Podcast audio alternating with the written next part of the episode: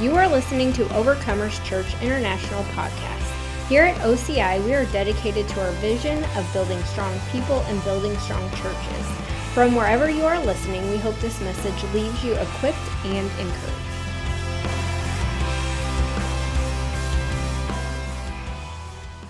So, here we are.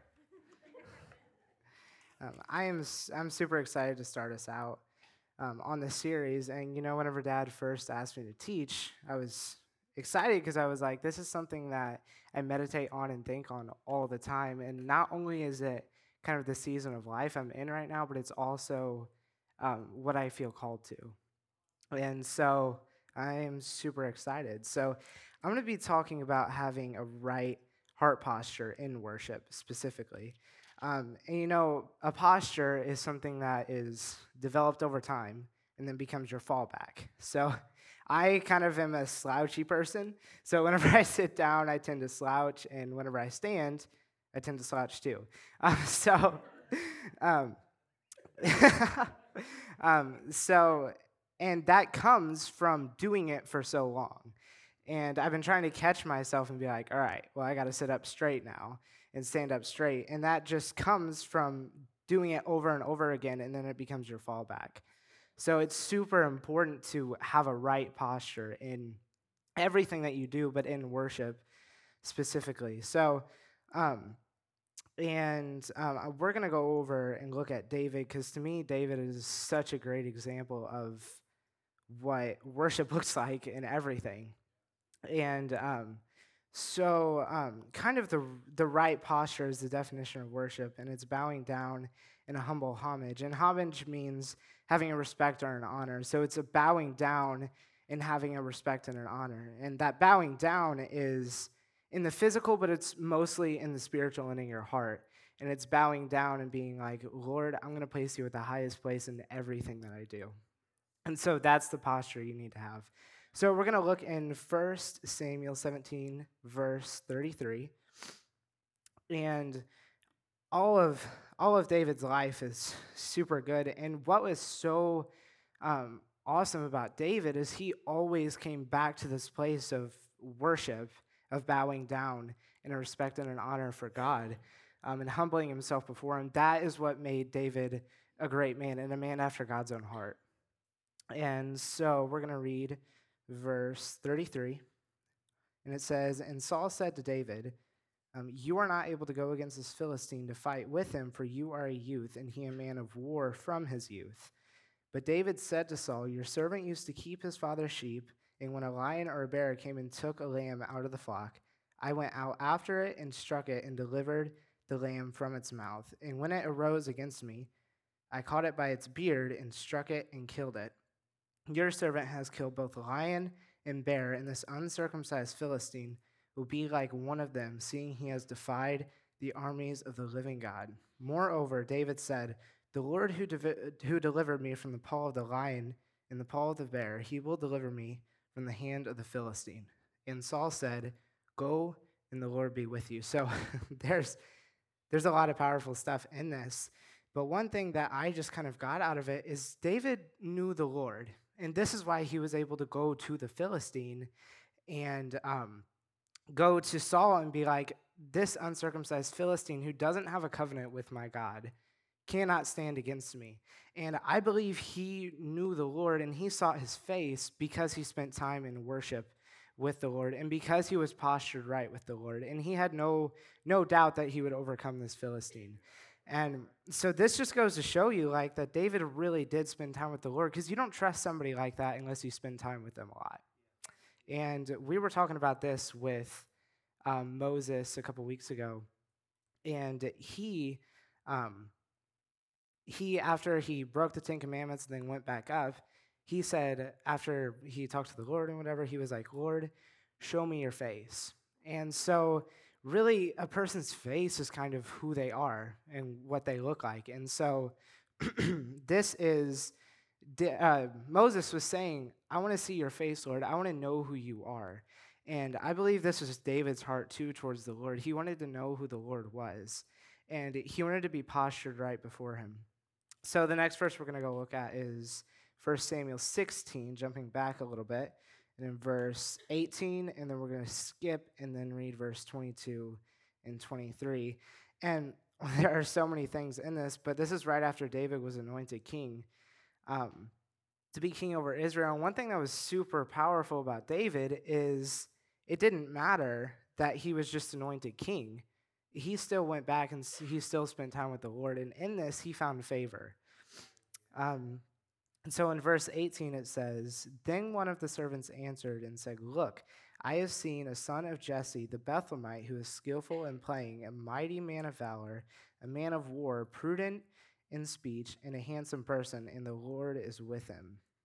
So then skipping ahead a little bit, and this is this is super good, and this just goes to show you um, whenever it says, and the Lord is with him, people seeing that the Lord was on David and they seen that because he spent time with him. And um, you know there's like the saying who you spend time with is who you'll be like. And so david spent time with the lord. And so whenever he's postured like this to the lord of lord i'm just going to place you at the highest thing in everything that i'm doing then all this other stuff came. And so um, his servant seen it and said the lord is with him. And so then not only well, let me actually not jump ahead of myself, but let's go into verse 22, and it says, Then Saul sent to Jesse, saying, Please let David stand before me, for he has found favor in my sight. And so it was, whenever the Spirit of God was upon Saul, that David would take a harp and play it with his hand, and Saul would become refreshed and well, and the distressing spirit would depart from him. And there's a lot in these two verses. And at the end of verse 2, and it says, For he has found favor in my sight. And David was David found favor in the thing that he was going to be called into because he just trusted the Lord. And so he was already called in to be he was anointed king and was called into this place and he found favor in it because he just trusted the Lord. And um, this next verse 23 um, whenever it's talking about how David would play the harp um, and the distressing spirit would leave Saul, I was just asking the Lord, I was like, why, why is it that whenever David played, the distressing spirit would leave? And I really believe that it was because of David's posture towards the Lord. And I believe that David walked in a lot of peace and a lot of joy in his life. And whenever he would get around Saul and just worship and play the harp before him, whenever he would get around Saul, that distressing spirit that was in Saul couldn't stay. It didn't have a place to stay. And so, whenever you're postured before the Lord in this place, this all this distressing stuff and whatever else that's going on can't stay. And and um, David knew this, and David kept the Lord at the highest place in his mind all the time. And that was it was probably a year and a half ago, maybe. We were doing uh, worship practice, um, and dad just at the end of it was like, What what to you guys is the definition of worship? And I just had the Lord speak to me and he said, placing me at the highest place in your mind and in your heart. And so this really just means that worship is just placing him at the highest place in everything that you're doing. And so worship isn't all of what we do on Sunday mornings. That is a part of worship, but it's only like this much of what worship is actually supposed to be like. And worship really is supposed to be like us keeping Him at the highest place in our mind all the time. That's what worship is supposed to look like.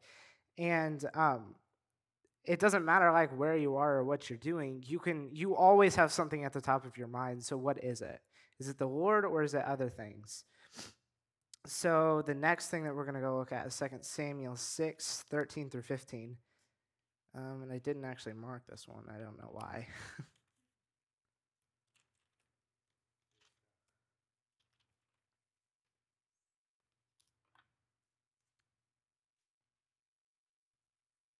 six, and then verse 13 through 15. It says, And so it was when those bearing the ark of the Lord had gone six paces. Let me back up a little bit. And this is right after um, David had tried to bring the ark in by his own means. They built a cart, and then um, I forget what his name was. I, Uzzah.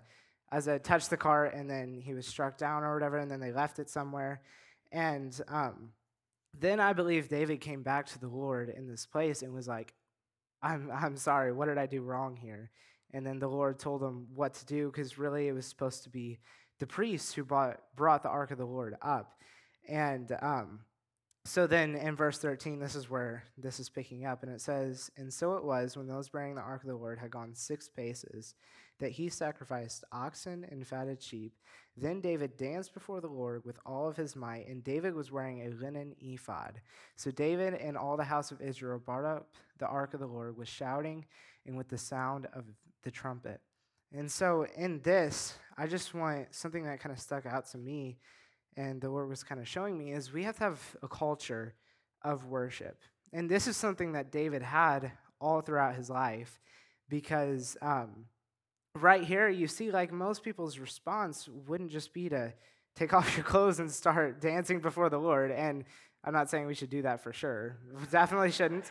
Um, but um, David had this culture in him that he would always come back to this place of giving God the glory. And anytime he didn't, he came back and was like, Lord, I'm sorry. And he came back to this place of worship, bowing down in a humble homage, bowing down himself in a respect and an honor and a reverence for the Lord.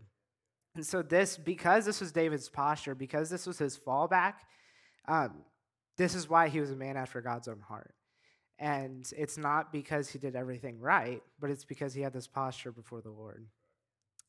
Um, and Um, so we were, I guess it was last Tuesday actually, we were doing this class, um, and somehow the thing got brought up that in India they have arranged marriages. And so that's their culture, and that's what they always fall back on. And that seems totally foreign to us because that's not our culture at all. And like we were in Brazil and they had a super strong culture of like hospitality. And we ate and ate and ate all the time. It felt like we were just constantly eating. And it was because they had this real culture of hospitality. And they always, that would be their default, would be to come back to this place of, for Brazil, hospitality. For India, they would come back to, um, this is who I'm going to be with for the rest of my life because this is what I was told.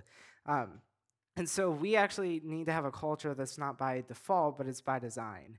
And so we have to have a culture of worship in us that we always, our default is worship. Our default is posturing ourselves before the Lord and coming back in obedience and being like, Lord, I'm just going to bow down in all of you right now. And I'm just going to have such a respect and honor for you. And I'm going to place you at the highest place in every single thing that I'm doing. And so that is that's where we need to be. And um, one thing also that David realized in this is that worship worship is a choice and not an emotion. And so this just goes back to placing him at the highest place in your mind. Like it's not it's not based off an emotional state that we're in. It's based off of a choice that we're making in our hearts and in our minds. And so we have to make this choice all the time. And David did. And you know, um, he could have, like, after Saul was um, persecuting him and stuff and, like, was attacking him, whatever, he could have been like, Lord, I'm called to this place. Who is this man that keeps persecuting me in this place? He could have been like that, but instead, he went back to the field and just worshiped the Lord. And that was where he went back to because he realized that it wasn't it wasn't based off of how he was feeling or what he was doing. It was based off of his choice to do this. Um, and so this was something that was super great about David. Um, um, it was probably three weeks ago. We were in uh, prayer in here, and um, I was just asking the Lord, like, how do we go to this other place? And I was speaking, or I was asking him more about like as a corporate setting. I was like, how do we go to this other place in worship to you? Because it feels like you can kind of get in this place of comfort you can kind of get in this place of staying like right here. Um, but I was like, Lord, I want to go to another place with you, and I want to bring the people that are with me. And um, and it's not about me at all. It's about the Lord, and it's about entering His throne. Um, but He just began to show me that it's sacrifice, and you know, sacrifice isn't something that He's requiring, but it is something that's necessary if we want to go to another place with Him. And because, like, we don't have to sacrifice anymore. Jesus already did it all. We don't have to sacrifice anymore to actually go to heaven. Like, we don't have to do that. But he was just telling me that we're going to have to sacrifice what we want and what we want to do if we want to go to this other place with him. Um, and so it actually more is like I prayed and we talked and whatever. It actually is really a sacrifice in obedience because the word also says that obedience is greater than sacrifice. But most of the time, what I've realized is that if you're walking in obedience, then you're going to have to sacrifice things. So, um, and Dad talked about this last week about like the greatest nevertheless ever in the Bible with Jesus. I forget where it was. Um, but um, one thing also that you can take out of this is Jesus said, "Not as I, not as my will, but as yours, Lord." And so Jesus was sacrificing in obedience. He wasn't sacrificing for himself because if he was, he already told us. He said, "Let this cup pass uh, from me," and if it is possible, and if he was just sacrificing for himself, he wouldn't have done it. But he was sacrificing in obedience to his Father. And so um, the Lord was just really showing me that if we want to go to this next level with Him, then we're going to have to begin to sacrifice um, in obedience to Him. And sacrifice just looks like laying on the altar and laying down everything that we want and just giving it all over to the Lord. This is this is what sacrifice and obedience looks like. And it's sacrificing what he's telling you to sacrifice, but I really believe in worship, there's so many things. Um, there's so many things in worship that could be like, am I doing this right? Am I whatever? But it really is just about sacrificing to Him. And it's about laying yourself out and um, bowing down to Him because, you know, um, in our culture in America, it kind of, and just what's engraved in us from the start, our culture is not to bow down. And especially right now, it feels like um, like I'm just going to be me and I'm going to do me and I'm going to do what I want to do. And really, the Lord is saying that it's supposed to be the opposite. You're supposed to be doing what I want you to do. And that is that's what we have to sacrifice. We have to sacrifice what we want and what we think is right, really. Because what we think is right is not really right. What the Lord thinks is right is really right. so, um, and this um, this is something that David understood too, because, um, like I said, like he always came back to this place of just trusting in the Lord and being like, "It's it's not what I think is right, Lord. It's what you think is right." And because he always came back to that place, was why he was called a man after God's own heart. And so I long to be like that too, to where at the like whenever I'm dead, that people would say he was a man after God's own heart. Um, so the next verse we're gonna go look at is John 4, 23 through 24. And we're gonna look at this in the Passion Translation. because um, I just love the way that it says this. Maybe. Here it is. And so it says, From now on, worshiping the Father will not be a matter of the right place, but with the right heart. For God is a spirit, and he longs to have sincere worshipers who adore him in the realm of spirit and in truth. And there, there's a lot of great things in this verse. But it says, um, worshiping the Father will not be a matter of the right place, but with the right heart. And so it doesn't matter where we are or what we're doing, because it's not about the place, it's about the heart. And so, in all things that we do, we need to have this posture of worshiping the Lord. And in the next part, it says, For, for God is a spirit, and he longs to have sincere worshipers who adore him in the realm of spirit and in truth. And this is something also that I believe the Lord is calling us to is sincerity in our worship towards him. Because the church as a whole has made worship be this whole religious thing. And really, that's the total opposite of what the Lord is wanting it to be. And he's saying that I, I want sincerity back from my people. And um, so this is something that we have to do. um, we have to be sincere in our worship towards Him. And this just looks like laying down, like I said, laying ourselves down on the altar before Him and being like, it's not what I want, Lord, it's what you want. And what can I do to sacrifice to you in obedience? Um, and so I just want to end with that. Um, so if the worship team wants to come back up. And um, I just want to give you guys a chance, I'm not going to make you, if everybody wants to stand, um, I'm not going to make you raise your hands or um, come to the front or anything, because this really has to be a choice in you guys. And so if everyone will close their eyes, um, I just want to pray over you guys, and this is a choice that you guys have to make in your own hearts.